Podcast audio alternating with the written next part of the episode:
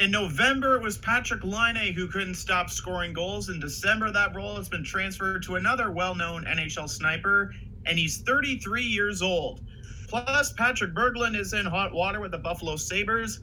We have a live look at the Walking Wounded. We have a big return for Tampa's number one goaltender, and tons more on a very historic episode 150, which starts right now.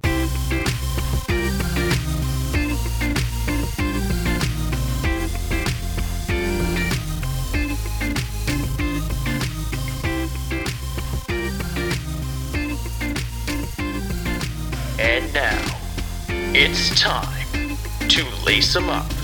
Here's Brett and Steve. And welcome to the show, ladies and gentlemen. I'm Steve Ellsworth. I'm Brett Dubuff. Before we go any further, we're going to delve into the Hockey Hall of Fame book of trivia. Brett, are you ready for this week's question? I'm ready, yes. All right, question 38, and I'd be lucky to get this one. Here it is. Uh-oh. Several players from hockey's seven man era, yes, they had a seven man era, are immortalized in the Hall for their play as the team's seventh man on the ice. What was that position? Your options are A, the rover, B, the half center, C, the mid guard, or D, the quarter slot. Well, the only position I've heard of those four is rover, so I'm going to go with that, but I have a feeling that's wrong. Well, good thing you went with your gut this time because you're right. Nice. Woo! Yeah, that's uh that's pretty interesting. I never heard of that nickname before, the Rover. That's interesting. Yeah, I've heard that a little, I think. Um, but I, yeah, I didn't know that they is like a seventh man kind of thing. I didn't realize that before. Yeah, so apparently this position was made famous by uh, guys like Hobey Baker, Fred Steamer Maxwell, Frank Rankin, and Fred Whitcroft. Interesting. And uh, Brad Richards apparently called Karlsson, uh, Erik Karlsson of the Sens, a rover during the 2012 playoffs, uh, referring to his inspirational two-way play. So, well, the more you know, I guess. Yep. Um. Okay. Uh, so that's interesting. All right, so let's. Uh, we're gonna start off this uh, episode with Ovechkin. He's been. Um, I th- I think it's safe to say that this is his best um, start to a season um, in his career in his 13 year career. He's 33 years old, just to get that around. Um, so uh, he has, uh, first off, he has uh, he had two hat tricks in this uh, last week um, in a row in two consecutive games. He's also Mhm. on a six game goal streak. And here's what's the most impressive thing to me about this whole thing is he has 29 goals right now. Um, that is insane to me because like to me there's like an echelon of like you know at the end of the season if you have 30 to 40 goals i'm like that's that's like a pretty good uh you know season for a goal scorer if you have 40 Mhm. goals that's around elite and then like if you have 50 goal like no one has had 50 goals um i don't think anyone had 50 goals last year but Nobody did last year. um, so so just the fact that he's one goal shy of 30 goals and it's not even January is insane to me. Um, Mhm. and uh, so he's been playing his best hockey just from that perspective. Um, he has 29 goals, 14 assists, 43 points. I'm looking here at the projections. Um, so if he stays on this pace for the entire year, that would mean that he has uh, he would have 74 goals, um, 36 assists, and 110 points um, in 83 games, 82 games. I don't know what the record is for most goals in a game, but I imagine that's very high up there, especially now in this era. Um, I'm sure it was it happened a lot, you know, in the 80s when scoring was very high, but um, it seems like now uh, there isn't, you know, because we just mentioned like no one even got 50 last year. Mhm. So so this is like on the verge. If he keeps this up for the entire year, he's on verge to being the best. You know, this is like the best season in a long time, be, just purely because like in this era, it's hard to find. It's fi- hard to find goal scorers, and like, you know, if he wasn't a Hall of Famer before, you know, I think, I think he is. Uh, he is now. Um, obviously, um, but it just adds to his legacy that like the year after he won a Stanley Cup at 33 years old, and he like he he like has he's on the verge of of uh, history basically. Um, so yeah, what are your thoughts about this, and then we can talk about if he can sustain it. So um, let's take a look at his season totals before we get into how mind-boggling the six-game goal streak is. Uh, tied for eighth in NHL scoring uh, when I checked last night with Mitch Marner and Brayden Point, 43 points. Uh, like you mentioned, 29 goals in 32 games, five clear of Buffalo's Jeff Skinner for the NHL lead. Yep.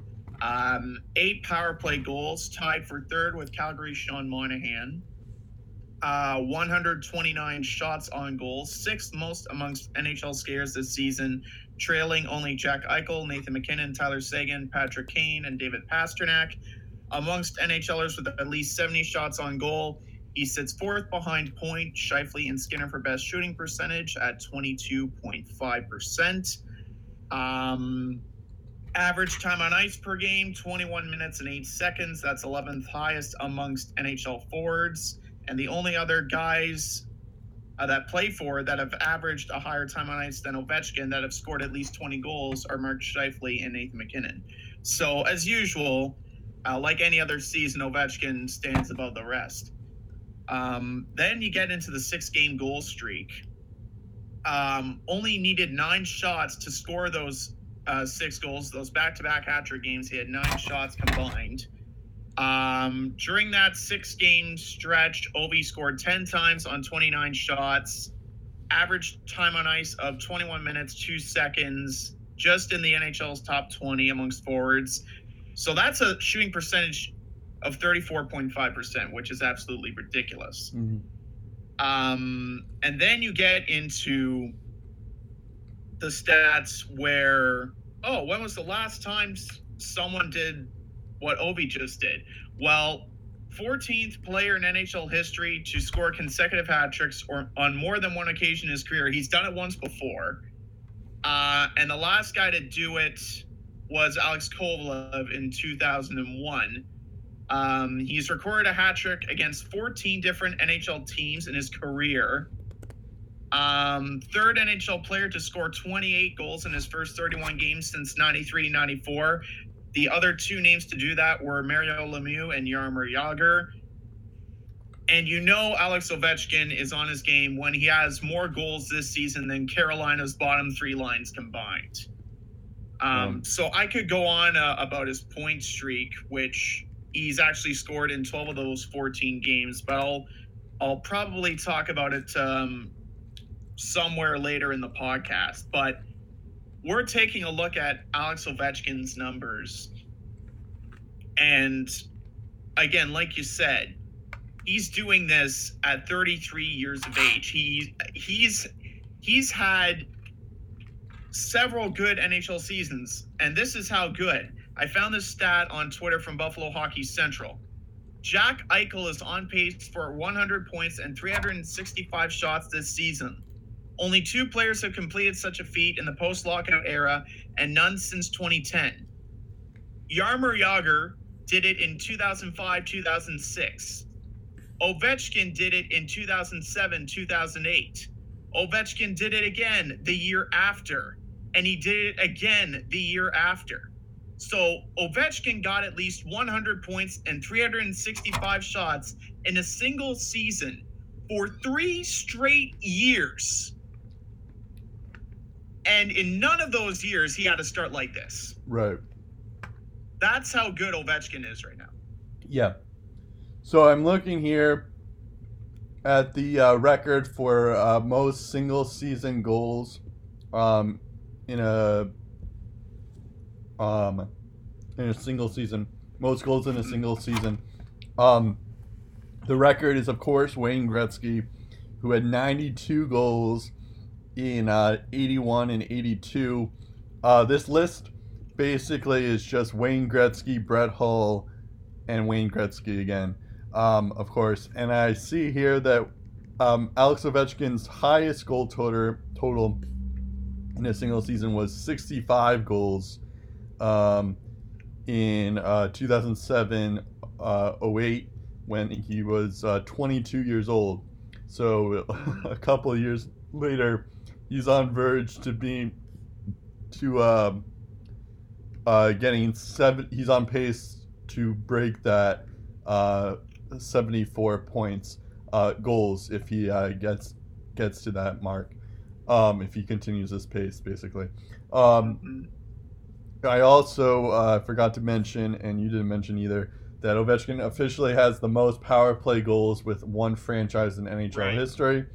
Um, so of course it's like it's been a thing for a long time now where um, during a power play Ovechkin has this like slot where he's on the circle and it's always like Backstrom who passes to him and he always he always scores from that point so um, it's impressive that way.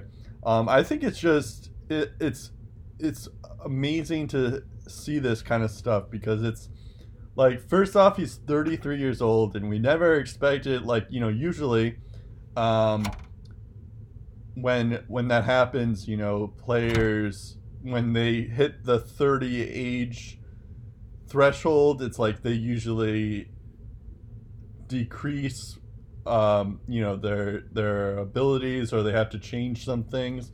But now he like he won a Stanley Cup last year last season, so he has no pressure really to do that. Um, like if this was happening and the Caps didn't win the playoffs, we'd all be like, "Well, he still hasn't won the big one," you know. So, Yeah. um, so that's like so now we can even marvel at his abilities even more because it's like, well, he has a cup, you know. Yeah, Um, there are no there are no outside distractions Right. to his name. We can just sit back and and truly appreciate his greatness more. and also like he uh he just had his daughter too um so that also adds to everything as well so it's like it's just incredible that he you know we're we're literally watching like i'd say he's a top 10 player of all time now um purely if he can keep this up for the whole season it's uh it's, it's it's amazing to me how he's he's able to do this. He's just fun to watch too. Um, so Mhm. um, so good for him. Um, also, another things to know because you mentioned this before, because I I guess that we're going a little bit off track, but like Jeff Skinner has 24 goals, Laine has 23 goals, uh, Mhm. MacKinnon, Scheifele, Point, Landeskog, and Pastrnak all have 21 goals.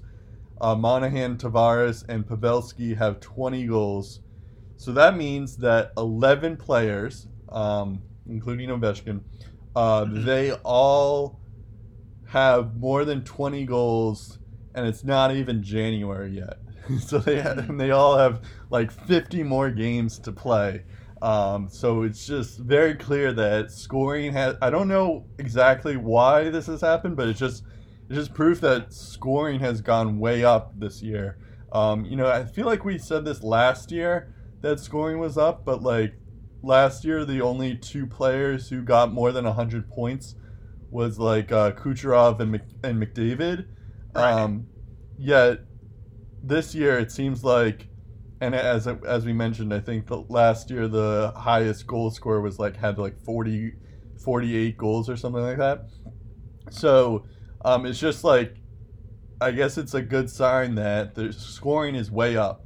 Um, it also does feel like a lot of goalies have been, as we'll mention later on, it just seems like, you know, goalies are not as good as we thought they were um, compared to last year. Like, it's really like Rinne has been consistent and so has Vasilevskiy, but Hellebuyck hasn't been as good as we thought he would be this year. Um, you know, uh, uh, Koskinen's been good, and Rinne, um, as I mentioned, you know, there's been a couple of other ones, uh, Ben Bishop, um, Gibson, um, but it does seem like goalie, like goalies aren't, or defense hasn't exactly um,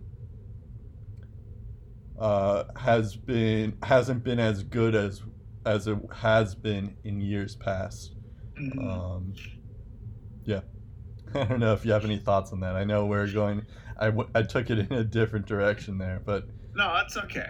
Um, you're not wrong. Like, 11 players, I believe those 11 players would also be on pace for 50 goal seasons or certainly close to that, which is alarming because, like you said, we didn't have a single player hit 50 last year. yep, So the fact that we could potentially have 11 hitting 50 plus yep, this year, um, that would probably add further weight to the fact that the scoring has gone way up this year. But By the way, so last maybe it's year, maybe it's just maybe it's just because it's going to those players and it was more spread out evenly last year. That could Yep. be that could be the case. But I've I've read some stats that uh, there there have been a lot more goals scored um, compared to years. So um, Yeah. yeah, I, I think we can safely say that. Um, Whatever the NHL has done to improve scoring to an extent, it's worked so far.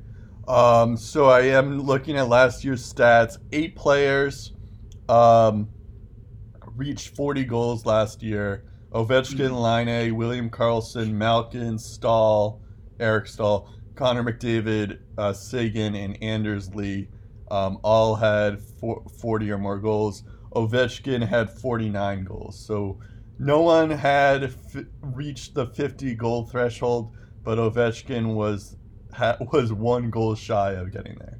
Um, yeah. Um, do we think this is going to continue? Well, uh, I think we can definitely agree that he could score 50 or 60 this year, but I think at some point Ovechkin's going to look like less of a cyborg. Um, because if you remember, Patrik Laine in his near 20 goal month of November, True. if you take a look at his stats from the month of December, he has two goals and five points in nine games, which, mind you, isn't terrible Yep. but he's 139th in NHL scoring for this month. His shooting percent has gone down from 33.3% in the month of November to 8.3% in the month of December.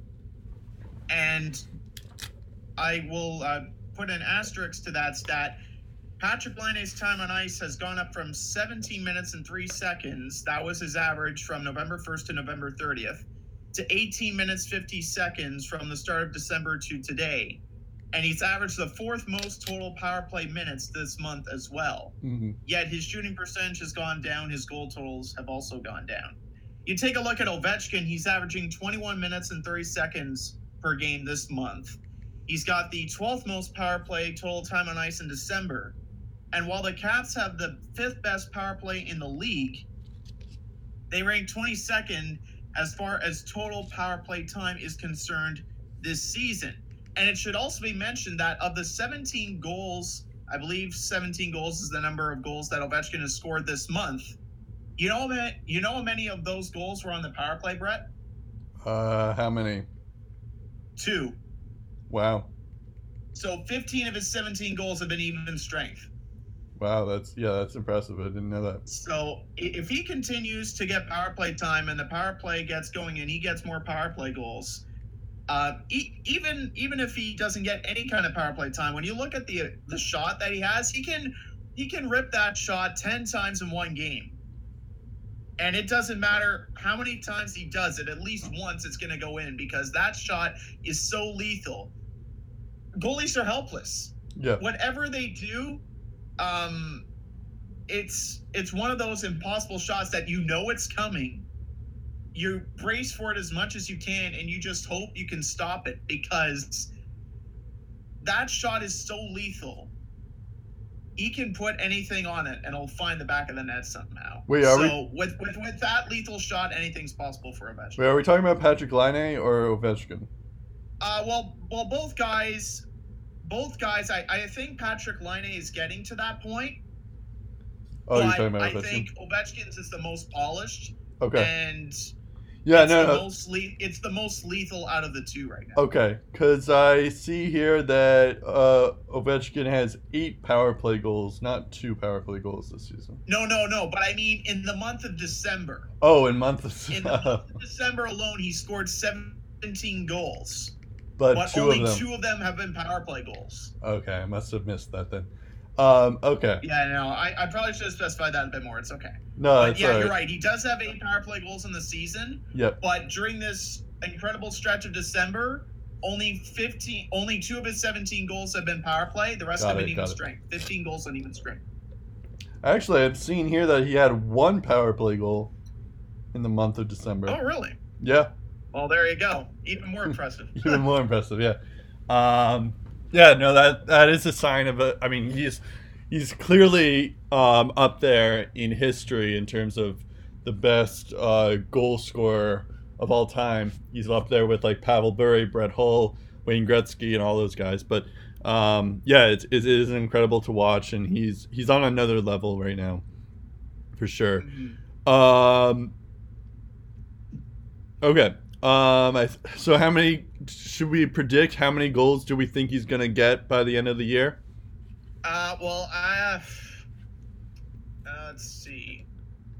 Um, I don't think it's going to be 87, although that would be perfectly funny because Right, 'cause of um, Crosby. the rivalry that him and Crosby have had over the years. Um, I don't think he's going to get past 80. Um, I'm going to go with 66. Yeah, that's uh that's a good number. I mean that that fits for Mario Lemieux. Um. Yeah, I don't think he's gonna get 74 like he's projected to have if he stays on this pace. But I wouldn't be surprised if he gets around um like 68 or like 60 or more. Um, but I'm if I had to pick a number like you did, I'm gonna say 68. Okay. Um, I I, kind of want to watch uh, more uh, Capitals games just purely just so I can see him play because it does seem like he's on another level.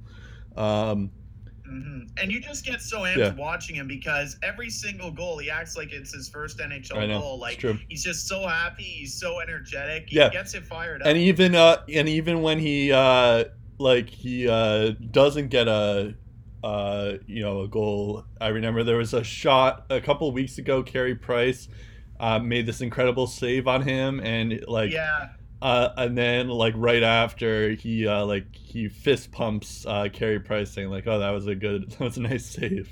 Um Yeah. so so it kind of just shows how much how like in tune he is to the game where he he's not only like focused on his own his own game but like he he can appreciate when someone uh saves uh one of his shots so or or when one of his teammates scores, like uh, Yeah. one of uh, the Caps' young defensemen who made his uh, I don't know if it was his NHL debut, but it was his season debut. yeah He gets his first career NHL goal. First thing Ovi does, grabs the puck and brings it to the bench. Mm. Yeah, I mean, I, I was just more referring to. I remember back when Ovechkin and Crosby were the two exciting rookies, and you would have to like, I would like watch every P- Penguins and Capitals game. I think I'm close to doing that again, where I'm watching Ovechkin just because I like watching him play. It's been a while since that's happened. I feel like. I mean, I guess I feel the same way about uh, McDavid, Laine, Eichel, and Matthews, but um, I, you know, now I'm feeling nostalgic for those guys.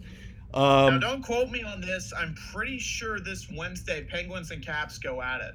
um, I can look that up while uh, I think you go first for these top. Oh no, I go first for the uh, top three. Um, Okay. I'll, I'll look at that when I. Um, Yeah, when you get to when you get to me, um, fact check that stat. I'm pretty sure. Yeah. While updating my lineup, I saw Matt Murray was gonna have to deal with Ovechkin this week. so- Okay, that should be a fun game then. Um, let's see. Okay, so anyways, uh, speaking of that, we're doing a top three, bottom three, or power rankings. We we're still, uh, we did call it power rankings, but I think we're gonna change it to top three, bottom three, because that's more accurate to what we're doing. Because we're not, you know, we're not listing every all 31 teams. We're just doing our top three uh, best teams that we think are um, right now, and then the bottom three. But I guess it's it works both ways. So, anyways, so I have first for the top three. Um, I so I've kind of been um, on this team, that my top team is uh, I've kind of like haven't really put them in my top three list, even though they've stayed up there, but they've just been playing too well right now that I I can't I can't avoid them, and they're my top team even. Uh, the Winnipeg Jets, um, they are on a five game win streak right now. Um, I I was hesitant. The only reason why I didn't necessarily put them up uh, beforehand before today was mostly because I don't think Hellebuyck is um, up to par to compared to what he was last season, and we but like that's the thing though is that I I feel like he's on the verge of getting back to form, uh, back to what he was last year, and um and even still like Laurent Brossoit, uh, the backup has been uh, very good um in his stead, yeah. and so that like allows Hellebuyck to get some rest um, which is something that the Jets didn't have last year. But I, um, but like even still, when Hellebuyck struggles or when Brossoit tr- struggles, you know, you still have like Mark Scheifele, Blake Wheeler, Patrik Laine, Connor, Kyle Connor, Byfuglien's back. Ehlers has been getting going now. It's like it's a murderer's row out there. So um, so yeah, I think the, they're my top team. They're also on a five game winning streak and they beat uh, the Lightning last uh, yes last night on Sunday. Um, and and they you know they eked out the win. It looked like they were gonna lose it, but it just showed their mental strength that they were able to win that week. Um, speaking of the Tampa Bay Lightning, uh, they're to be my second team, um, in, eh, or they're to be the the second team here. Uh, they've been, uh, you know, Vasilevskiy has returned. Um, we'll we'll talk about that later on, but they were on like an eight game win streak before uh, they lost to Winnipeg. Um, but I felt like uh, wait, was it an eight game? No, it was a nine game win streak. So um, I find that kind of cool uh, to say the least. I remember we talked about if Stamkos was not going to get going or not. Um, and it looks like he's he's gotten going. He now has 16 goals and 35 points in 34 games. So I think it's pretty it's pretty safe to assume that he's been been getting going, um, or he's you know we don't have to worry about him anymore. Uh, Brayden Point and Kucherov have even been even more phenomenal. Um, so um, so good for them, and and especially now that they have Vasilevskiy back. Um, I do kind of want to see uh, what Hedman uh, is uh, like it seems like Hedman hasn't been Hedman like this year. Um, so I do want to see more out of him, but um, but even still, it's like you know that's a sign of a good team when your best defenseman, arguably the best defenseman um, in the league, um, hasn't been as good as he usually is, um, and they're still like winning games and they're still yeah. on top of the team. So that's just a sign that they're they're they're they're going. Um, they're moving along. And then my last team, um, or my third team here is Washington. Uh, they're also on a five-game win streak. Um, we mentioned Ovechkin already. He's been incredible. He's been on a historic run right now. Um, also, uh, I mean, I mentioned beforehand too with like Backstrom. Um, he's still getting going, um, or he's still good. Uh, John Carlson, Kuznetsov is back. He's uh, he's uh, basically back to form. He has 31 goals, uh, 31 points in 26 games. Um, Tom Wilson has kind of slowed down a bit, but um, but he also, you know, he's uh, he kind of is their like key to success. I feel like I know it's it was strange to say that because like he does have all these dirty hits, but it does seem like ever since he's returned, the Capitals have kind of like uh went into a different gear almost. So um, so I guess it, it they used it as motivation to be like, hey, so you're gonna suspend him 20 games, but we, but we have this guy back and this is a difference maker. So it's like proof that uh, Tom Wilson makes a lot of difference in on the team. Um, and and Holtby is uh, is doing well. Um, yeah, and uh, I you know I hope uh, I don't know Copley hasn't been as good in terms of their backup, but I think that's a minor worry at the moment. Um, so who is your top three?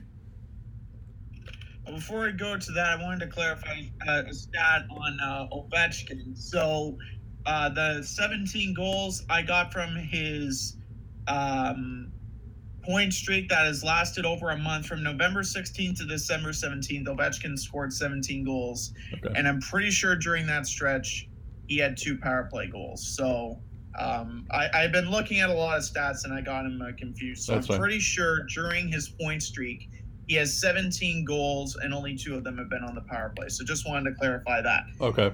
Um, so oh, and go... also I I can uh, let you know that the the Penguins and the Capitals play on Wednesday. Okay, great. I thought it was Wednesday night hockey. Okay. Oh, that's confirmed. Perfect. Yeah. Uh, Caps are not in my top three, by the way. Okay, uh, interesting. Tampa's my top team. A uh, few of their weapons recently returned, like we mentioned, Vasilevskiy. Ondrej Palat in the Winnipeg game, he returned. Um, he had two points as well um, to start the game. Um, Vasilevskiy will mention his return against the Leafs later on. Um, still a top three team in goals scored, near the top 10 in fewest goals allowed. Um, and like I said, uh, they've been able to get by without uh, some of their weapons. Um, they're getting some weapons back now. And while they didn't beat the Jets, they still have a five point margin on the Flames for first overall in the NHL. That's how good this team is. Um, speaking of Calgary, um, they're finally getting some respect for me. I have them number two on this list. And I know uh, the Wednesday game against Philly was a gong show in the second period, but I like uh, their style. I like uh, the comeback in the third period, the, their heroics in overtime from Johnny Gaudreau. Um, they're winning in a lot of different ways right now. Uh, the game after against Minnesota, they tightened it up defensively, only gave up a single goal. They won two to one, and then against St. Louis, they used a four-goal first period to destroy the Blues. So, um, for those reasons, um, they're my number two team. And at number three, we have Winnipeg, who have also found ways to win. Um, they were down 4 3 against Edmonton, but uh, they find a way to get it to overtime. Then they went in in overtime. They used more OT heroics. And um, I don't know if you watched any of the game against Tampa Bay, but I really, really hope that's uh, what the Stanley Cup final is going to be because those two teams were going at it. It was very back and forth. Um, the leads would change at various points of the game. One team would score, the other team would tie it. Uh, same deal from the first period, second period, third period. There were lots of shots on goal.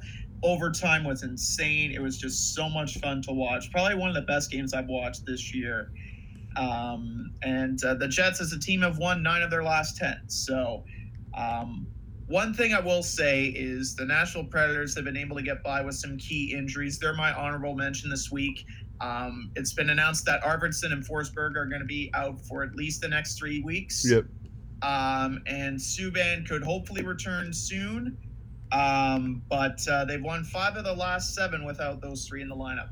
And yep. uh, Kyle Turris uh, has also returned, so uh, that's good for Nashville. Good they they still have been with, without some good players. Yeah, Nashville is kind of in the same state as the Bruins are with all their injuries uh, to key guys, but it does seem like Nashville has been playing better than the Bruins. Yeah, they've hand, they've handled it better as far as yeah. results. Yeah, I also Although I will give credit in the Bruins in, in the Bruins Sens segment. I will give them credit. Uh, they played some good games. True. Um, I um, I also wanted to uh, honorably mention Calgary as well.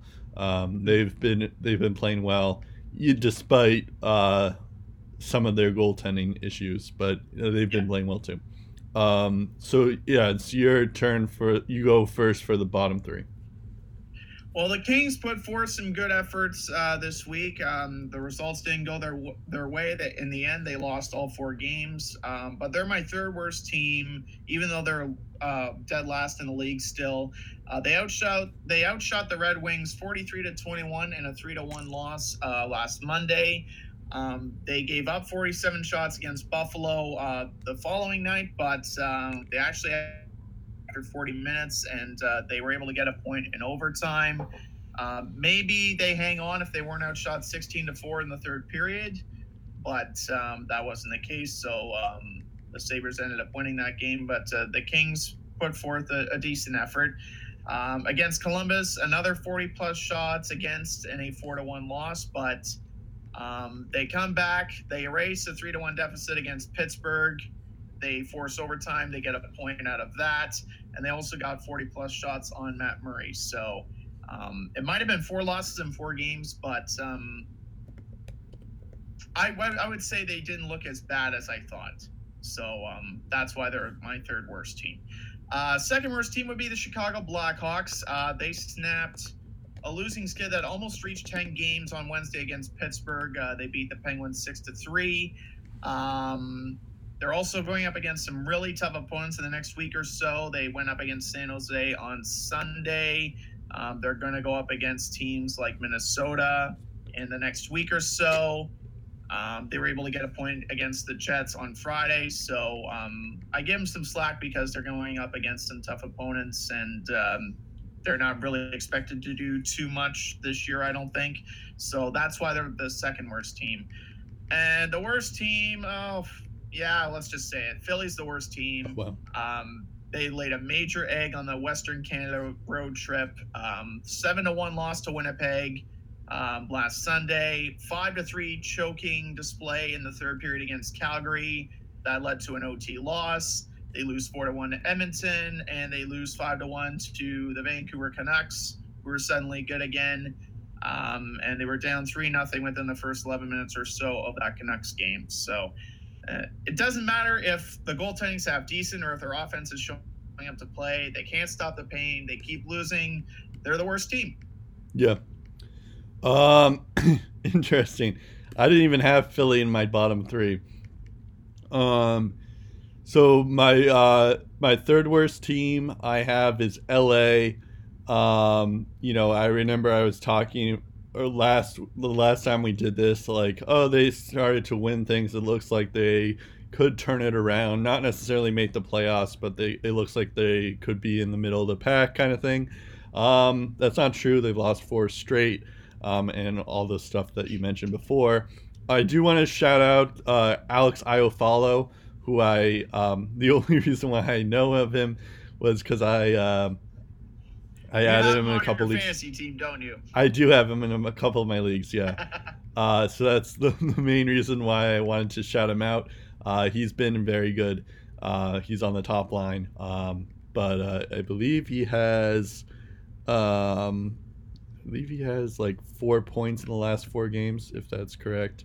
Um, well, in December he has five points. Oh no, he has he has five points in the last four games. So uh, so that's pretty good. Um, he's also on the top line now too. So uh, minor fantasy hockey uh, tips here. Um, someone to stream there. But uh, yeah, you you mentioned it before. They're still a bad team despite despite that. Um, the second team, uh, which I'm kind of surprised you didn't even put up here. Um, I can understand adding Philadelphia here, but I'm gonna put St. Louis, um, especially since we all pre- we all like thought that they'd be pretty decent. We'll talk about this later on in the show when we talk about Patrik Berglund, but um, you know this this team was they made a ton of offseason moves. They went and got Ryan O'Reilly, um, and uh, you know we they have this new head coaching thing. It's just nothing's happening for some reason. Um, you know, I mean, of course, you can't really uh, blame them for all these injuries because Pietrangelo, uh, Fabbri, who's you know he's usually pretty injured, um, and uh, so the, the Pietrangelo particularly has affected them a lot. But like when you expect Jake Allen to be your goalie, um, he, you know, considering what we've seen of him already um, in the last couple of years, it's just like he's not a good goalie. It's like I know he's been playing five years. He's still 28 years old, so that's not uh, that's that's not old, but that's not young either. So it's like I, I think Jake Allen's a good goalie. I just don't think he's good as people think he is. I don't even think. pe- Well, okay, that's fair. I, I don't even think he's a good goalie though. I like. I feel like he's overrated in that sense. Then, because Yeah, he's maybe like, a little bit. Yeah. um, like last year he had a 906 save percentage. Like he he was good in the playoffs a couple of years ago. Um, but like you know, I just want to see him be consistent, and he hasn't shown that yet in five years in the league. So, um, so I think it's time to like get get going on like f- figuring out who's, um, how the black the Blues are going to uh, replace replace him, and all that stuff. Um, so they're my second worst team, and then my worst team I have is uh, Chicago. Um, so yeah, you, as you were saying, they uh, you know they lost. They they're on the worst uh, losing streak of in the entire league. Um, that's part of it. I also um, I don't have a ton of confidence in can uh, now. We will also mention this beforehand, but um, right, they're one eight and one. Um, in their last ten games. Um, but we'll mention this in the rapid fire. But Corey Crawford's injured. It looks like he's going to be out long term. Um, I don't have a ton of faith in Cam Ward. I don't have a ton of faith in Anton Forsberg either. Um, so uh, they're in trouble in that sense, and their defense hasn't necessarily been up to par as much as they have been. So I feel like this season is going to be another one of those where they're gonna like um, you know, where they're just going to be tanking, quote unquote, um, which maybe uh, that's the best thing for them.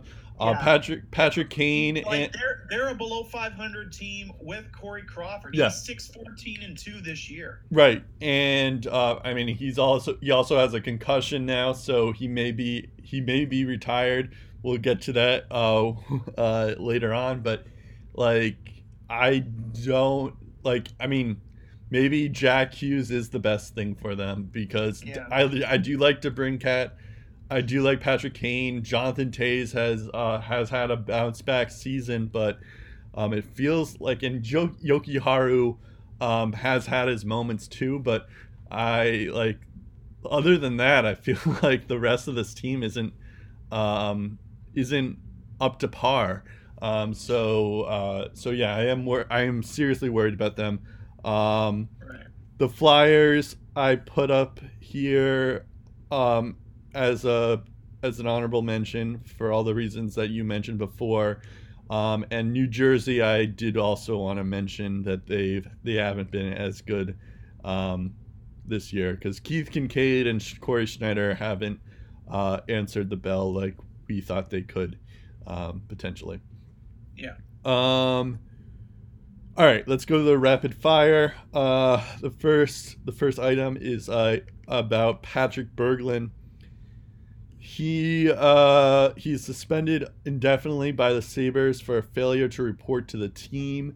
There's also uh, something about how uh, there was a deadline for him to um, to submit like teams that he uh, he he doesn't want to be traded to, um, and he didn't report that in either, um, which is just so like I didn't even know that there was a deadline. I thought it was just like you know t- you know teams have a right to ask uh, for a trade deadline, and then Yeah. and then team like the player just like all right these are teams i don't want to play for uh let me uh you know all that stuff so i didn't even realize there was a deadline and so i guess like, this y- yeah. Like some players are asked to like you know maybe submit Mm, their um, their no their teams they don't want to be traded to or teams they'd be willing to accept a, a trade to. But I didn't realize there was a deadline attached to that. yeah me neither so it, it is kind of an interesting wrinkle i guess so he's probably getting traded anytime soon but what's uh what we also mentioned pre-show was um he hasn't been that good uh so far but it may not necessarily be his fault he has four points in 23 games but his average time on ice in those games are were 13 minutes But last year when he was on St. Louis, he had uh, 16 minutes um, of ice time and had about 26 points in 57 games. So that's not terrible uh, for a depth guy like Berglund is. So um, it does make you wonder like what's going on. Um, this is a guy that they traded to get from Mc, Mc O'Reilly. Um, yeah. In the O'Reilly trade, they also got Vladimir Sobotka. I don't think he's been doing well either. But uh, you should also keep in mind that uh, the Sabres have the Blues first round pick because of that trade, which is, it could be, I don't know if it's lottery protected, um, but the Sabres do have the Blues pick, which is kind of funny because the Sabres have are like one of the best teams in this league right now, and uh, the Blues aren't.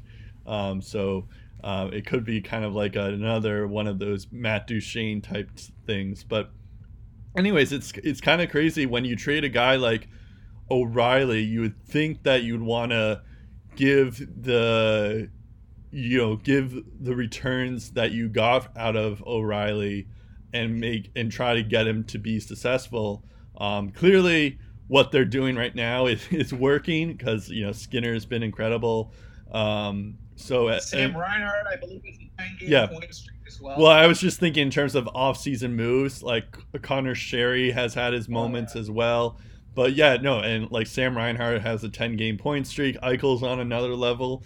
Um, so, um, so it, it doesn't seem like they need um, needs a necessarily, but it is weird that like you know this is a good depth guy to have, um, and they're not using him appropriately. It seems like.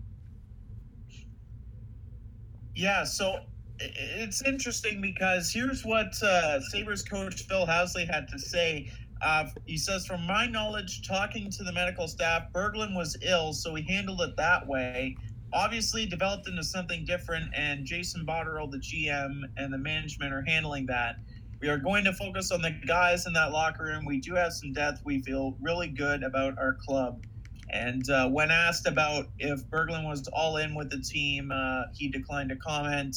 Um, TSN also reached out to Patrik Berglund's agent, Peter Wallin, but no immediate response was given on that front.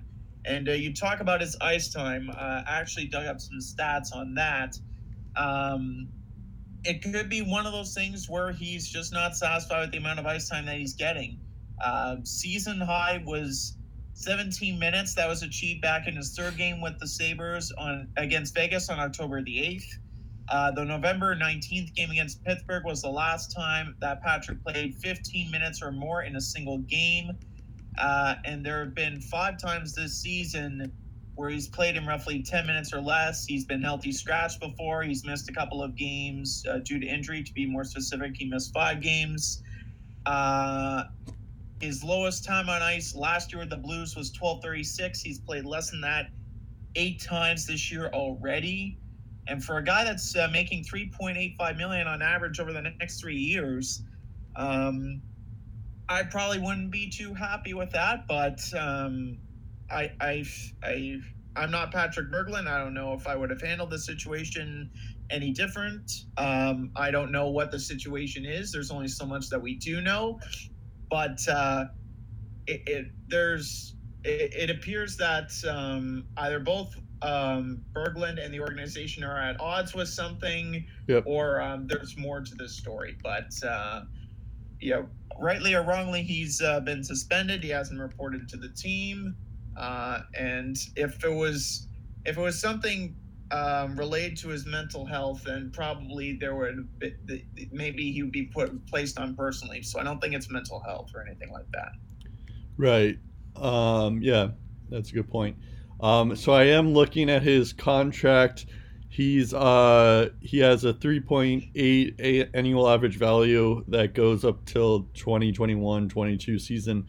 Um so I feel like he might be on the verge of being traded. Um I'm not sure uh what team will I'm sure a team will like have to look into like what this the the main reason why he was suspended because the the Sabres didn't mention why he was suspended without pay. Yeah, they- they just said failure to report to the right team. so so it does make it like it, because of all this stuff it it does bring some red flags um if if the sabres were to trade him but it, i i am immediately thinking like oh this must mean that the sabres are going to trade him um pretty soon but who knows if that's actually going to happen um also like 3.85 million um is kind of uh like uh, it's like a kind of a high number for someone who's a depth guy. Um, so uh, I don't know. We'll see if he, he um, if they could even get a return that that works for both teams. But um, I'm immediately thinking that he's probably going to get traded pretty soon. It should also be mentioned that uh, the holiday trade freeze starts December the 19th. So if he's not traded by then, it'll probably happen after the Christmas break. Just an FYI. Okay. Uh, now we go to injuries. Um, we have a lot this week.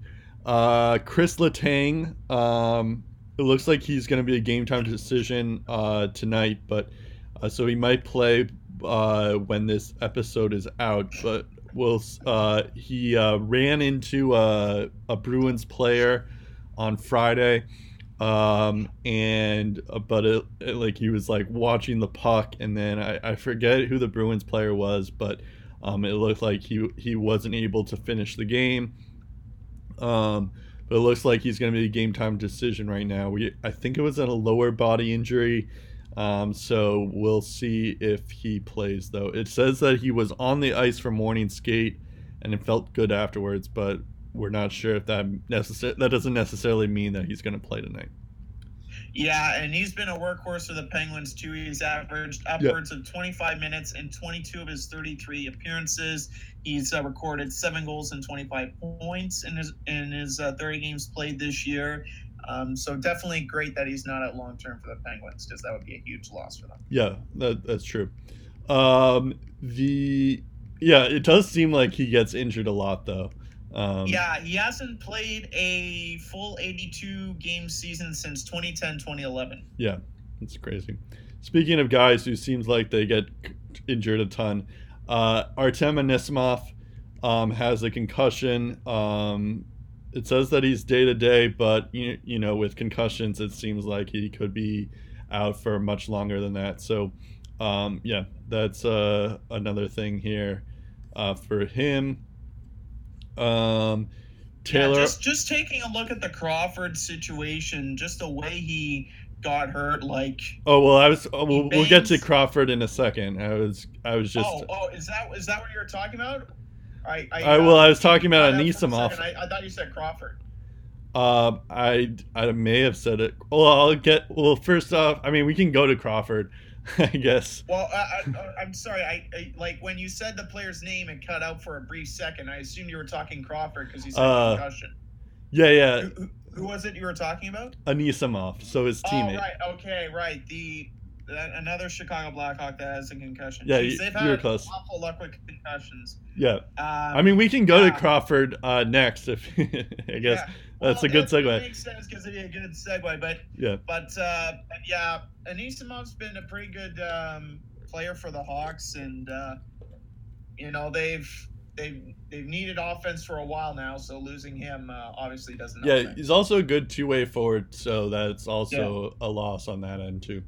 Um, Crawford has a concussion since we're already there. Uh, he Yeah. he suffered a concussion on Sunday. It looked like he just like banged his head on the post. Um, it did not look great. Um, this is also Crawford had to um, left last season. Like he left halfway. He was injured for half the season due to around a, this another time last concussion. year, I believe, where he got hurt. Yeah, too. I think I think I read like it was like ten days to the the date last year. Like he uh he had his for his concussion. Um so so he has another concussion. Uh Crawford is 33 years old. Um and as we mentioned he had a concussion last year. So I do kind of wonder um you know, he's had a great career. I do wonder if this is it for him though cuz um you know, I, I feel like at this point, I'm sure Blackhawk fans uh, will agree that like you know as much as we want to see him on the ice, um, I don't think he uh, it makes sense to put him out there, especially when the Blackhawks are.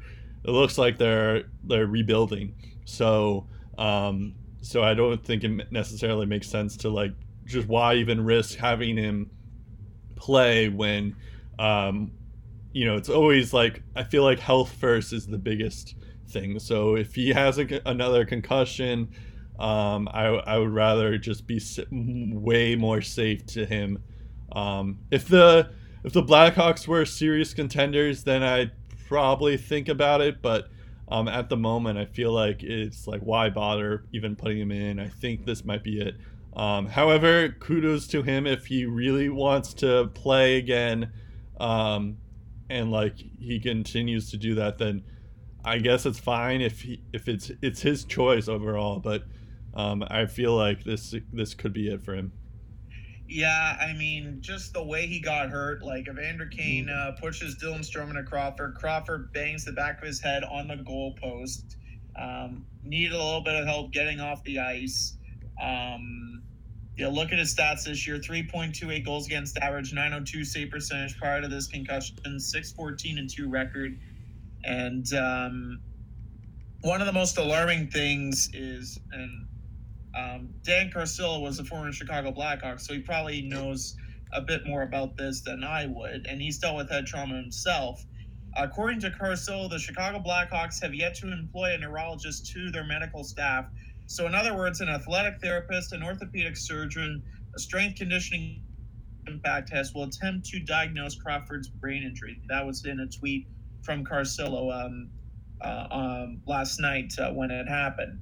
Um, and with Crawford, you have a history of post concussion syndrome. Took him about a year to get over the last concussion.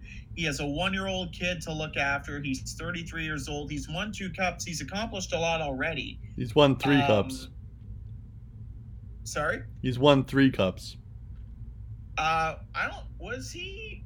No. Uh, no, no. He wasn't a. He wasn't a part of um, the 2010 team, I don't think, because it was Niemi and Huet that were the goalies then. Let me look. I'm pretty sure. I thought he was at least the backup. Well, may, maybe he played and maybe got like a Stanley Cup ring, but let me look. I I don't think he played much if he played that year. Because you're right. Before he was an NHL regular, he did play some. He played one just, game that year. Oh, he played one game that. Okay. But so you might be right. He, that uh, that might not mean that he played. Um, he played in the playoffs, so he may not have okay. gotten a cup. Okay, so he played an integral part in two yeah. Stanley Cup championship teams. That that is more accurate. Yes. Nonetheless, and you're right. If I'm Corey Crawford, I consider retiring now because at some point, yeah. he's going to have to look at livelihood outside of playing in the NHL. I'd rather see him retire young than continue playing into his 40s and battling post concussion symptoms for the rest of his life and being deprived of a second hobby and more time with his family. Yep. And every single time I see that in sports, it makes me sick. I really, really hope he calls it quits yep. before something bad happens. Yeah, I, I I agree with you. I think a lot of people have that same sentiment, and I'm a, I'm with you on that. Uh, however, like you know, I feel like if he it's his choice it's though. it's yeah I, exactly day, right. i don't want to like force i don't want to force him out you know it's just yeah. like so uh, if, if he thinks it's worth if he thinks it's worth continue playing and he thinks he's good to play the game, then all the power to him. Right. But it's just every concussion he suffers, there's that risk that it could be ten times worse. Yeah, it's just more like I look at got, like goalies like uh, Lundqvist and Luongo, and I mean Luongo has his injury history as well. Um, but like Lundqvist is still going and he's almost 40 years old. So I still feel like even when he's 33 years old, that's still like relatively young uh, for goalies. So um, I still feel like he may have something in the tank, but um, yeah, he may want to. It is his choice after all, so he may want to consider it. Um, I but it does look like uh, this concussion stuff may force him out.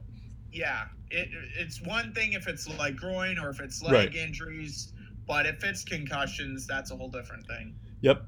Speaking of old goalies uh, who are injured, uh, Cory Schneider, he doesn't have a concussion. He has an abdomen um, strain.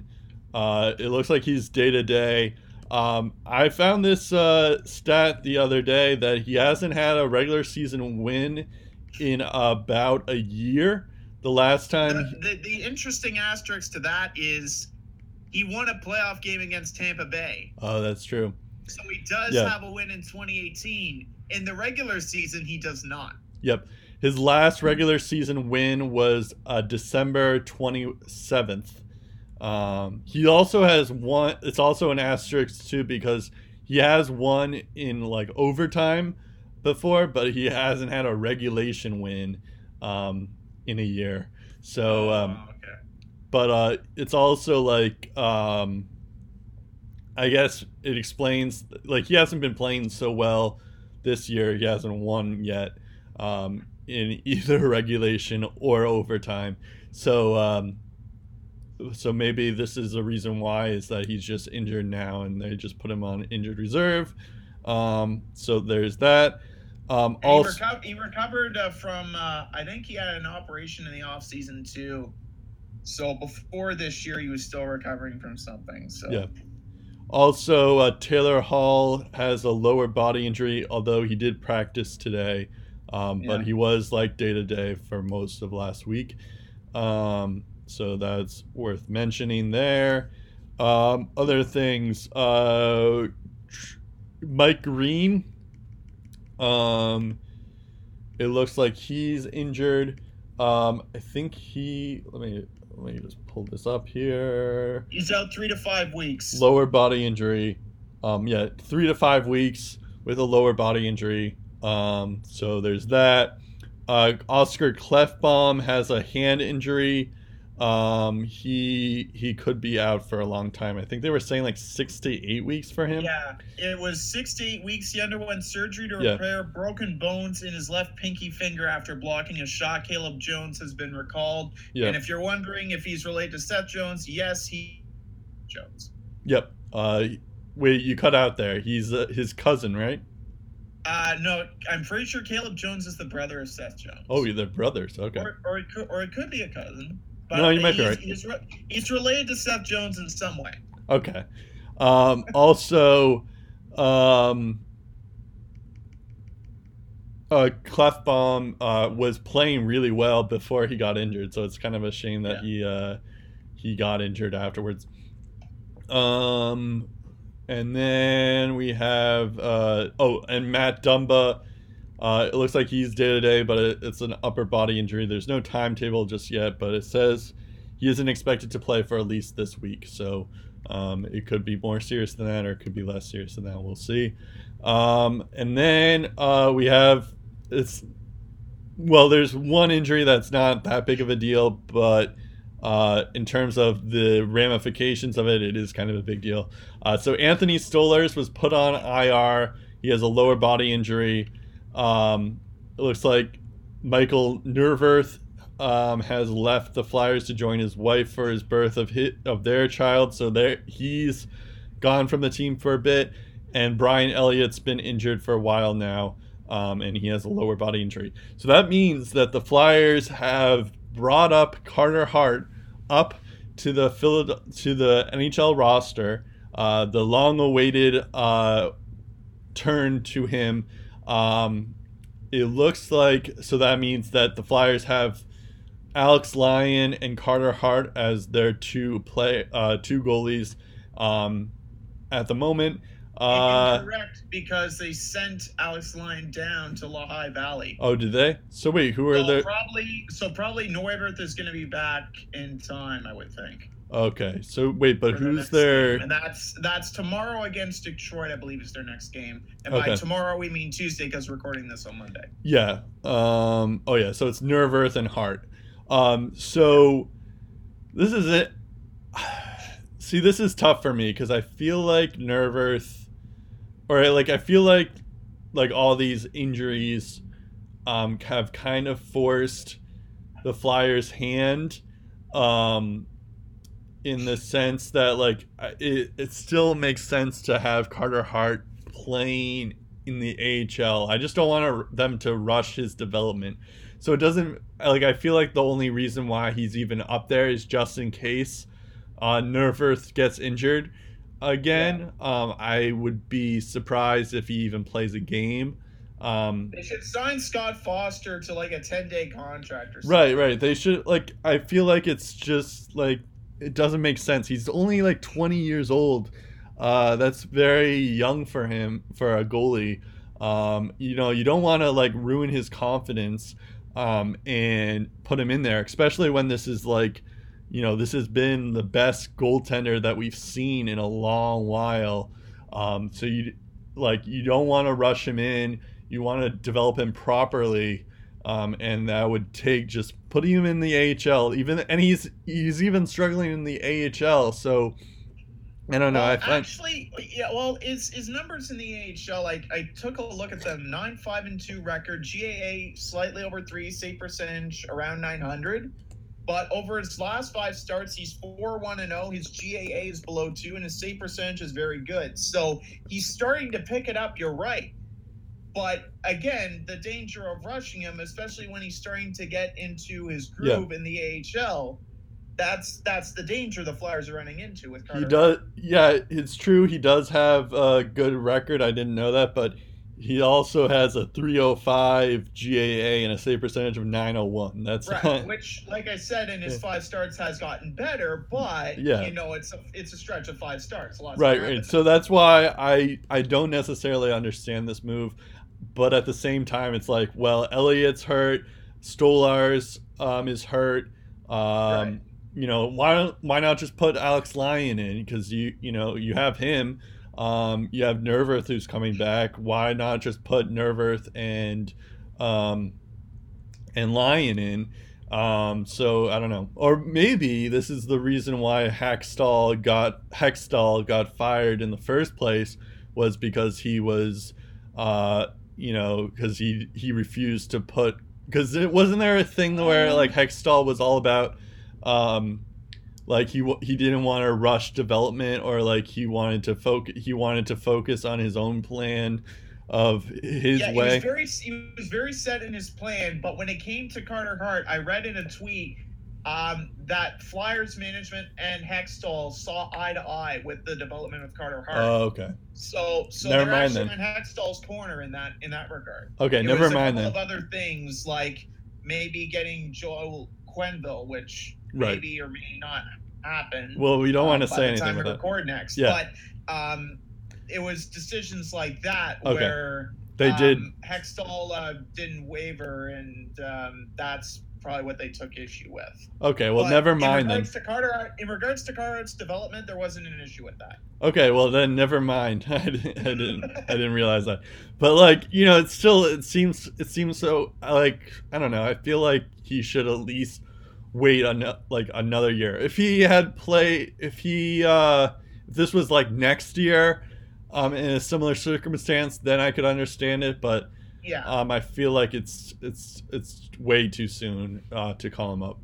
But I don't know. That's just me.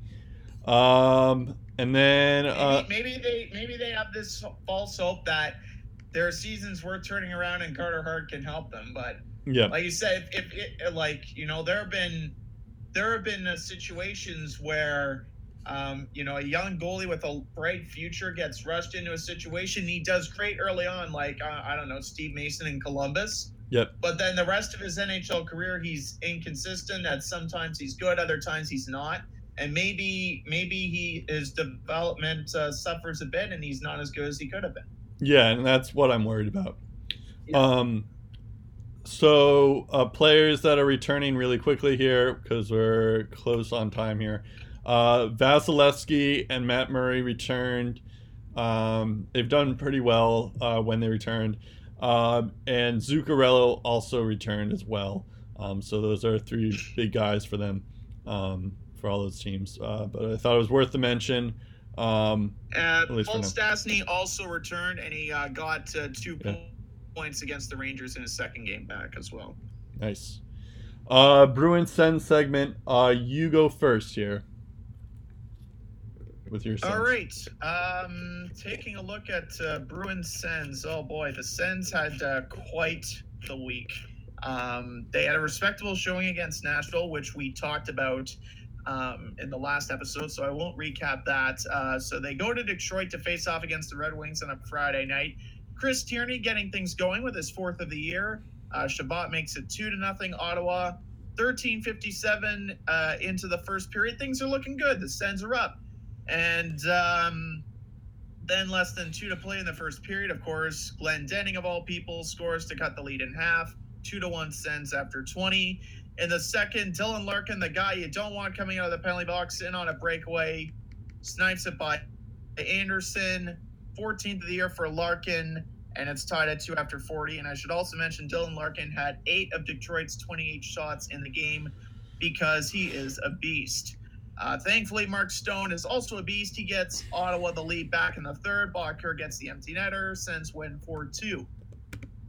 And then we go to Montreal. another game against the Habs, and another game the Sens lose. Um, they didn't do a good job of lightening the workload for their goalie in this one. Anderson stopped 25 of 28 against Detroit on Friday. Mike McKenna had to face 46 Habs shots on Saturday night. Uh, to his credit, he did his part, and the Sens actually had a two to one lead going into the final frame, uh, despite being outshot by a 16 to three margin in the second and 28 to 11 through 40 minutes. But uh, in the third, Montreal skill woke up with four goals and 19 shots. Sens could only get seven shots towards Carey Price. That's not nearly enough to get it done. And uh, that resulted in Claude Julien's 600th career NHL win as a head coach. Significant because he was the fifth fastest coach to reach that milestone, trailing Scott Bowman, Alain Vigneault, Joel Quenneville, and Mike Babcock. Um, and the goals against McKenna actually weren't that bad. The Kotkaniemi goal was an absolute snipe. Uh, the goal from Lehkonen that was disallowed because the ref thought he dove while shooting and getting hooked and falling on the ice. Um, I uh, that looked pretty good to me. Um, thought it should have counted, but uh, like I said, the Habs have a lot of skill. Uh, they're a team fighting for a playoff spot. They've picked up seven of a possible eight points against the Sens. And uh, Ottawa's dropped three in a row to the Habs in convincing fashion in the past two weeks or so. And those divisional games are going to be key in the long run. And it, I know it, I may sound like I'm expecting something from Ottawa this year, but if you're expected to stay in contention and and you're going up against teams like Boston, Toronto, and Tampa Bay, those games against maybe Buffalo, those games for sure against Detroit and Montreal and Florida. You need to win those games. You need to clean house there. Um, so that's obviously an area where the Sens need to live and learn before they get better. Uh, on the bright side, Bobby Ryan is back. Uh, missed three games with a concussion. Uh, he returned against Detroit. The hope is that Mark Borowiecki will be back soon. And um, I'm getting some vibes that he could be back uh, Monday night against Nashville. So the night we're recording this podcast. So uh, maybe he's already back in the lineup by the time you hear this. We'll see. Uh, Christian Jaros was also told by Pierre Dorion to find a place. It sounds like the rookie defenseman will be with the Sens for the rest of the season, so that's good to see. Uh, Erik Burgdoerfer and Stefan Elliott have been sent down to Belleville, both defensemen. And uh, then we end with some sad news out of Team Canada as Alex Formenton, sends prospect, MIA for the entire tournament after suffering a right leg injury in the dying seconds of overtime against the U Sports All Star team. He could have taken on a leadership role had he made the team. He was a big part of their team last year, but um, this bit of bad news is obviously uh, ruining his Christmas um, and uh, setting him back uh, in his OHL season as well because, um, you know, tournaments like this, um, going back to junior in a pivotal year, um, it, that's a huge confidence booster for Formenton. Yep. He has 16 points in 13 games with the Knights since being demoted, so he was on a nice little roll of his own. Um, we don't know yet how much hockey he could miss beyond this tournament. Uh, hopefully, not too much, um, and hopefully, gets back on the saddle quick. Um, so, like I said, Sens host Nashville tonight, Monday night. So we'll recap that next week. Uh, they're in New Jersey on Friday to host uh, the struggling Devils without Cory Schneider. And then they host the red hot Washington Capitals on Saturday. Hopefully, Ovi will have cooled off by then and the Sens can get two points from them. And then the Sens begin their Christmas break, hopefully, come back stronger than ever. Uh, so the Bruins played uh, twice uh, since we last recorded. Uh, they played the Penguins on Friday. Um, it was a it was an interesting game. Uh, a lot of action. The, the the Penguins were wearing like the ugliest uniforms I've seen, which is kind of They funny. that bad. They I weren't know. the best uniforms I've ever seen, but they weren't terrible. I guess they're, it's better, they're certainly better than the Steelers Bumblebee unis. I hate those. Oh yeah, those are bad. But I don't know. I, I guess I like the ones that, uh, judging from as a fan of a team that also wears yellow and black. Um, I don't know. I didn't like I didn't like their uniforms. I would rather ha- to uh, for people who don't know, the Penguins were wearing this like yellow, um, the the yellow shirt, and then they had like a black armband with white underneath. Um, I would rather it be like reverse, so it would be like a black shirt and then yellow uh, sleeves kind of thing. But um, I don't know. It was one of those things where like towards the end, I was like, all right, it's not the ugliest thing I've seen, but I wasn't really necessarily a fan. Um, I don't know. It is funny though because like I actually watched this video on BarDown about uh, alternate jerseys, and they talked about the Pittsburgh one, and one of them compared it to one of those like pennies that you wore in gym class. oh yeah, yeah. Just like it's like one color, and it's just like a short sleeve Yeah. penny.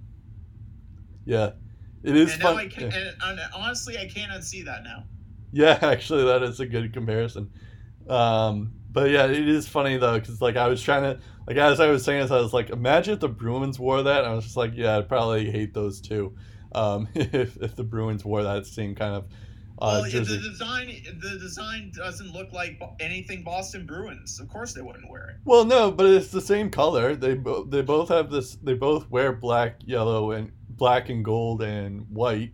Um, Yeah, but Same color scheme. it's a it's a different jersey style compared to you know. Well- you look at the jersey style the Penguins and the Bruins. Like Yeah. they have the same colors, but Right. the jersey style is completely different. Uh, well, the Bruins have like I think one of their Winter Classic uniforms had like a yellow background. Like most, it was mostly yellow. It looked a lot like that. I don't know if you know what I'm talking about, but they had one yeah, like no, that. no, no. no. But the, the regular home and away, I'm talking. Oh, about, yeah, yeah, yeah. They're a little different, yeah. Um. Anyways, uh, Derek Grant uh, gets going on the scoring uh, for the Penguins, of course. Derek Grant, who whoever he is. Um, Phil Kessel then gets a goal in the second period. It was a pretty nice uh, goal there to start things off in the second. Um, it wasn't it wasn't really anything that uh, Halak could do um, in that regard, but it was uh, it was a nice goal there. Um, Brandon Carlo gets his first goal um, in the uh, in two years. I think he had. I was see, I saw there here that he had a cold streak of um, like he hadn't scored a goal in like 130 games, and that's the that was the longest cold streak he's um, any player has had um, in, in in active history right now. So uh, um, so it's good to see that he uh, he's getting going. Um, you know, Carlo, you know, is usually just more of a defensive shutdown guy for us, but it was like I remember in his rookie season he had somewhat of a scoring touch. He'd get in on like the assist occasionally, and he would score a couple goals here and there. So it was, um, it's kind of cool that he um, that he was able to make it on the score sheet uh, occasionally. Um, so it's a good thing to have, especially with all our injuries now. So um, it's good to see that. Uh, Zach Aston Reese uh, had a shorthanded goal that seemed to be like a. Um, I feel like uh, Halak should have had that one, um, especially since it was a shorthanded goal. But um, like I think he just like flubbed the the save, um, and that was bad. Yeah, and and he had quite the game. He actually had two goals, one assist, and Yeah. nine shots, which Well, led all Penguins. Yeah, I'll get to that. Um, Zach, uh, the the other goal was an empty net goal. Um, Right. Okay. uh, Chris Wagner uh, scores in the third, and Krejci uh, then ties things up um, uh, like a minute after. So it's all like, "Oh, this is awesome! You know, this is this is great. We're we're doing it." And then Jake Guentzel scores. The, uh, this one was the very soft goal because like it was Guentzel like like just got the puck off of a face off in in our zone and the uh, and he just shoots it and like Halak like didn't see it coming. It was just like that was something that Halak should have had. Um, it was it was annoying there. Um, and then Zach Aston Reese gets the empty netter. Um, but yeah, he's been impressive too. Um, he uh, he's a northeastern guy too, so that that will come into play when I talk about the next thing because um, another uh, college grown uh, player in Massachusetts had a big game on Sunday against us. The Sabres, that's when the Sabres come in. Uh, Jack Eichel had uh, two assists and two goals, although one of those was an empty netter, but still, it was an impressive empty netter, even still. Uh, Jeff Skinner starts things off in the second period to score. Um, that was a nice goal to uh, to see from them. Um, it looked like um, Rasmus Dahlin had two assists in this game. One of the assists, it seems like Rasmus Dahlin's been incredible too. He may make uh, a run for the Calder. Um, he may make a run for uh, Pettersson as for the Calder trophy now because it seems like he's been um, he's been able to go to like he's figuring out the NHL right now. Um, so he's been good. It was impressive seeing him play. Uh, Steven Kampfer um, gets a goal to tie things up in the second period. Um, yeah, it was it was an interesting goal there, but um, it's weird because Steven Kampfer um, hasn't necessarily played a ton uh, for us, even with all these injuries. So it was it was weird seeing him on the play. correctly, wasn't he with the Sens organization at one point? Um, that I'm not sure, but I we got him. He was. We got him in the Adam McQuaid trade um, last year, uh, last offseason um, to the Rangers. So he was previously on the Rangers. Right, but I'm pretty sure Oh. before he was on the Rangers, he was with the Sens at some point. Because I'm pretty sure I remember talking about him in my prospects to watch or something like that. I mean, I can I can look at that eventually. I feel like he was a part of the Sens organization once upon a time. Yep. Probably a couple of years ago. Um, and then uh, let's see here. Uh, uh, anyways, uh, Eichel scores in the third period um, from uh, Sam Reinhart and Rasmus Dahlin. Um, was a nice goal there. Um, Torrey Krug gets another goal. This was one where Krug at- uh, attacked the uh, the goal, and that was uh, it was crazy to see that. But uh, Krejci and Jakob Forsbacka Karlsson get the assist there. Um, and then this was like a more of a like at this point I was like, okay, we tie things up and uh, we can actually maybe we can get a point here. Maybe if we can put them into overtime, maybe something can happen. And then Jeff Skinner scores a couple uh, minutes later um, from Eichel and Reinhart and then Eichel gets the empty netter goal, as I mentioned before. So yeah, Eichel had two uh, two assists, two goals. Um, Skinner had two goals. Uh, Reinhart had two assists, um, and Dahlin, Dahlin had two assists. So um, it's very clear that like the the recent first round draft picks are doing really well, and the acquisition of Jeff Skinner that's like the best acquisition. We kind of all predicted that that to be a a big. Um, like Jeff Skinner was gonna flourish in Buffalo, but it, it's it's very clear that he did. Um, but yeah, the the Sabres are you know not like I just remember in years past where I would always get upset when the Sabres uh, would beat us because they usually like they always play well against us and um, Yeah, they would they would Even- always play well, but no one Yeah. expected them to do anything. So Right, it was right. just like, come on, Yeah. we're supposed to beat these and guys. then and then this this was the first time where I felt like oh shit, they actually could beat us, and like this is like a team to be frightened about. Yeah, so just like yeah. just like I'm not even mad. They're a good team now. exactly. So um, I was also more upset about the Patriots loss than the Bruins loss, um, because the you know, it was it was weird too because I was watching the Patriots game on the big screen and then I had the Bruins game on my laptop, so it was Uh-huh. like uh it was weird because I was like, uh, hopefully the Bruins won't let me down, like the Patriots have, and then and then like a minute later, uh, Skinner scores uh, the game-winning goal, and it's like, oh, of course.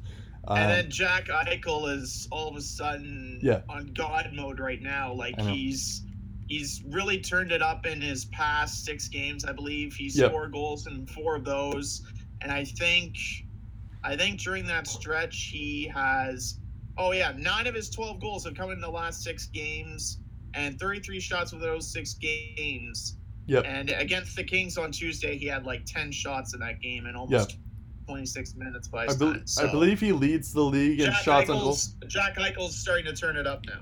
Yeah, I think we talked about this when we were talking about the Sabres a couple weeks ago, but like Yeah. you know, the like Eichel has like a ton of shots on goals, and his shooting percentage was down, and it was only a matter of time when he started scoring goals, and it's very clear that he's he is getting Yeah, going. So almost, almost like uh, it was the same conversation with Patrik Laine, and Yeah. then he woke up and his Right. head was on fire, and he started scoring Yeah. all over the place. yeah, he's he's definitely up there now with the Matthews, Laines, and McDavid's. Um, although I guess McDavid's on another level from those three, but um, yeah, I think if you get on the McDavid level, you Yeah. do that several times in your career in like back to back to back seasons. Right. But um, he, he's he's definitely he's definitely showing why he was a top three pick in Yeah. that draft. Absolutely. Um, yeah, I would I would put him in the Matthews and Laine um, level right now. Yeah. Um, uh, this week, the the Bruins play uh, Montreal tonight, um, so you'll know the score before I uh, before I do right now. Um, when you hear this, um, Anaheim on Thursday. Um, they play Nashville on Saturday and Carolina on Sunday. So a bunch of teams that uh, I wouldn't be surprised if we lose to, or I wouldn't be surprised if we beat. Um, I also saw that Bergeron and Chara have begun skating in practice, so that's nice to hear. I don't know. I don't think the timetable is that they're expected this week, but um, um, I think at this point I'd I'd want them to take their time. Um, I know we kind of do need them still, but um, but I uh, I don't know. We'll see. We'll see. Um, I, I also don't want to rush that, them. Um, I also heard that Kevan Miller was spotted in a non-contact jersey, and that he's Okay. a bit ahead of schedule in his uh, Yeah. recovery. So that's good. Uh, yeah. Um, but you know, it's it's it's weird because like at this point, I'm trying to like even if we can lose in overtime or lose in shot shoot a shootout, like I'll, I'll take it at this point because it's like we don't have a healthy team. Um, but you know, it, it's one of those things where I'm like, I'm expecting the worst, hoping for the best. Um, Yeah. kind of thing. So Kind of like, uh, kind of like the Sens yeah, for But the past years. it's a little different because like like this is only a temporary feeling because like once I get Bergeron back, once we get Bergeron and Chara back, I'll be like, all right, we should be winning every game now. Um, so um, so at that point, but um, yeah, at the moment I'm like whatever. I am It's probably more painful for you Yeah. because your team's expected to do something. Mine Exactly. isn't. Um, I am curious though because they have put Krejci and Pat on the Pastrnak and Marchand line, and I do wonder if maybe they should like when Bergeron gets back. Yeah, ease him back in and keep Yeah. Krejci on there. Well, yeah. Yeah. Well, I was thinking you put because that's one of the Bruins' biggest problem is that they only have one good line. So it's like you know Krejci is a good center, but if you put if you put Krejci with Marchand and Pastrnak, and then you put like Bergeron with DeBrusk when he's back, and like Right. Donato or something, then because Bergeron can like you know can be dependent on his own line, um, and then and then you do that, or what you could do, um, and this is kind of crazy, and I think they've done it before, but you put the Canadians and the Czechs on uh, separate lines. So you put Pastrnak and Krejci on a line, and then you put Marchand and Bergeron. And it doesn't even matter who the other winger is on either line because it's like you have four good players um, who have good chemistry together. Um, I think I think I would like to see that if they put like maybe break up the lines a little bit. Um, as as good as the Bergeron, Marchand, and Pastrnak line is, I would I feel like it would it would make sense just organizationally speaking to uh, separate that line uh, when Bergeron is healthy again. Um, Mhm. In other news, uh, now, um, before before um, you wrap up the Bruins segment, uh, you also had something to say about Jack Studnicka, right? yeah, no, I was about to get I was literally about to get to that. Um, I'm a master at foreshadowing. Yeah, yeah. Jeez. Because actually, I mean, yeah, uh, you kind of ruined my segue though. But speaking, uh, I guess I feel I'll like say I it do anyways. that once an episode. Yeah, yeah, this is true. Anyways, since I was talking about line ch- combinations, uh. Jack Studnicka um, has, uh, according to Bob, Mc- he's he's been on the. I don't know if he's officially made the team because I was trying to look. I look. It looks like Canada has made their official roster, and he, Jack Studnicka isn't on there. But I also saw that like he was put on a line with Morgan Frost and Alexis Lafreniere, um, who's the 2020 projected first overall pick, um, and a very good one at that. and a very good one, yeah. Um, and then and Max uh, and Morgan Frost is also a very good uh, forward as well, and that was supposed to be the top line with Jack Studnicka there. So I was all excited about that. And Bob McKenzie even said that he was the.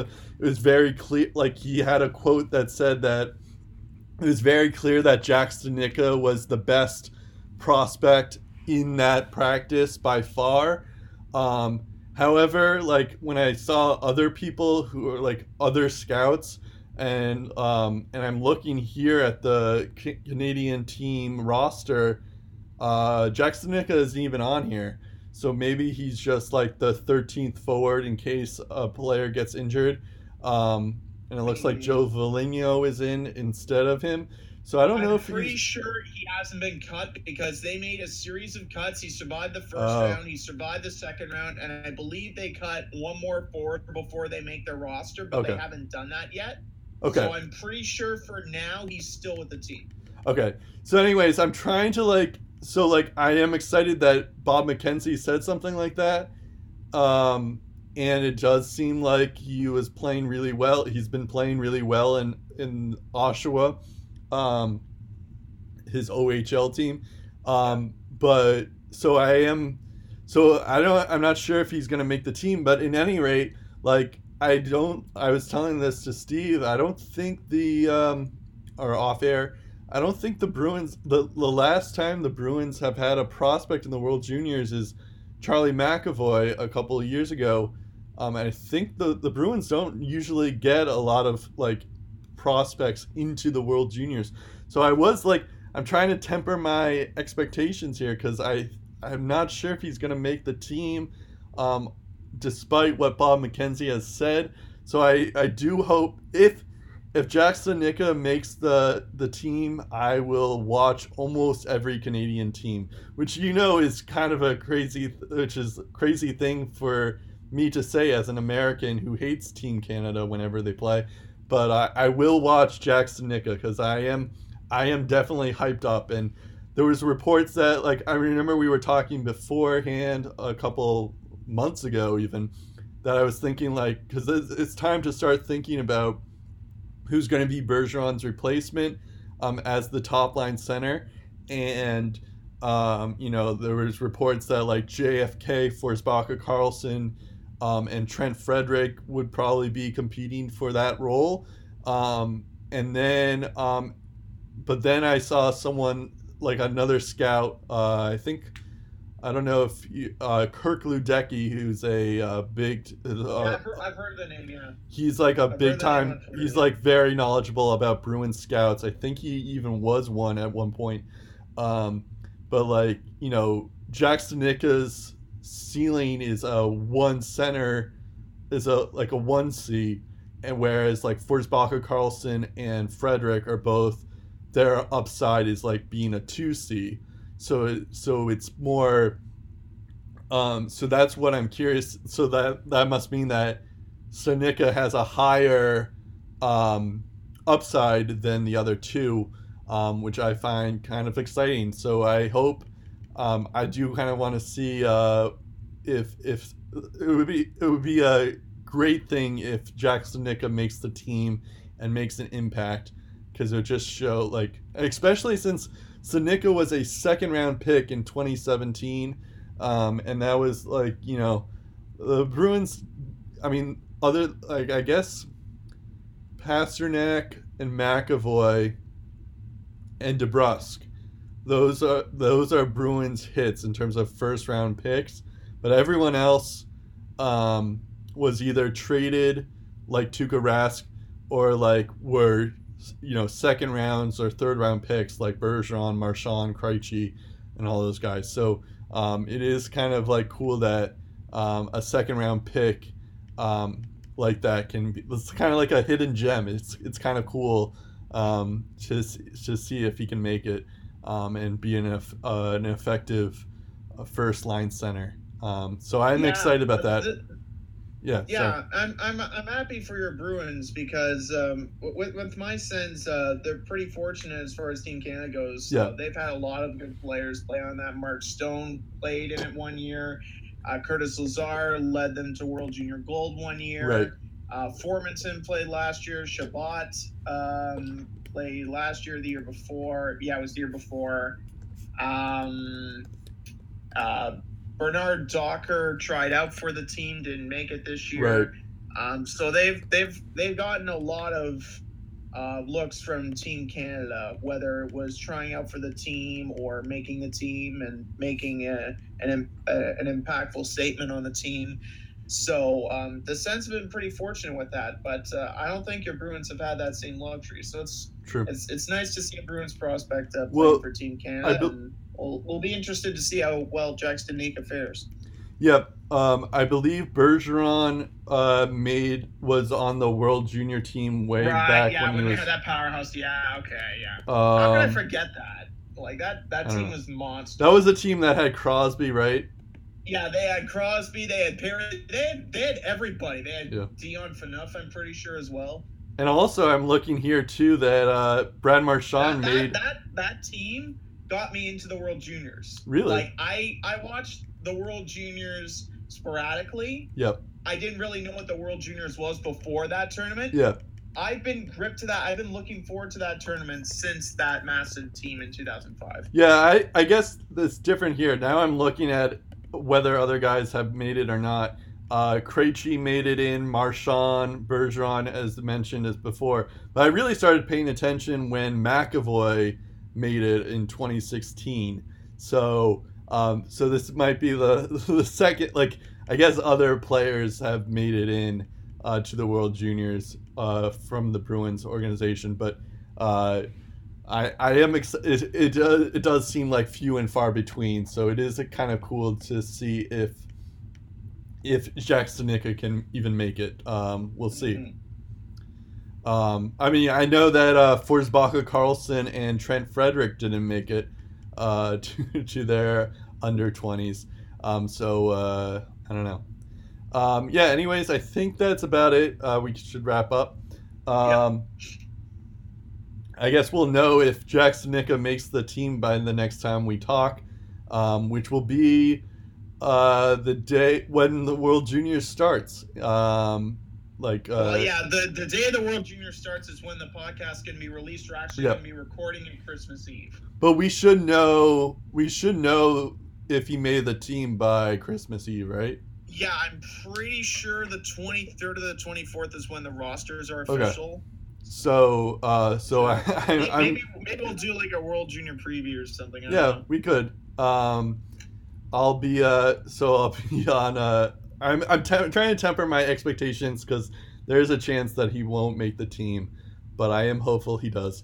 Um, yeah, so uh, you can look at uh, we're on Twitter or uh, Facebook, which is probably where you found this podcast.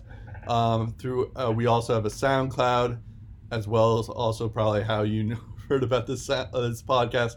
Uh, we're also on iTunes, so subscribe there. Um, yeah, uh, that's about it. I'm Brett Duboff. I'm Steve Ellsworth. We'll talk again in episode 151 of the Lace 'em Up podcast.